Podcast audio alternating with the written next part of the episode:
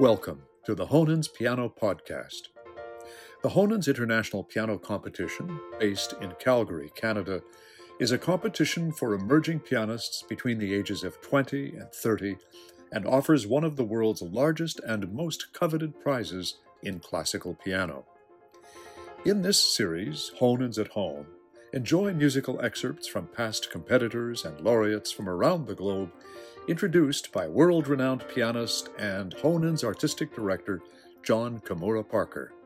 Let's enjoy together. Hello, I'm John Kimura Parker, Artistic Director of Honens, and this is Honens at Home Meet the Quarterfinalists.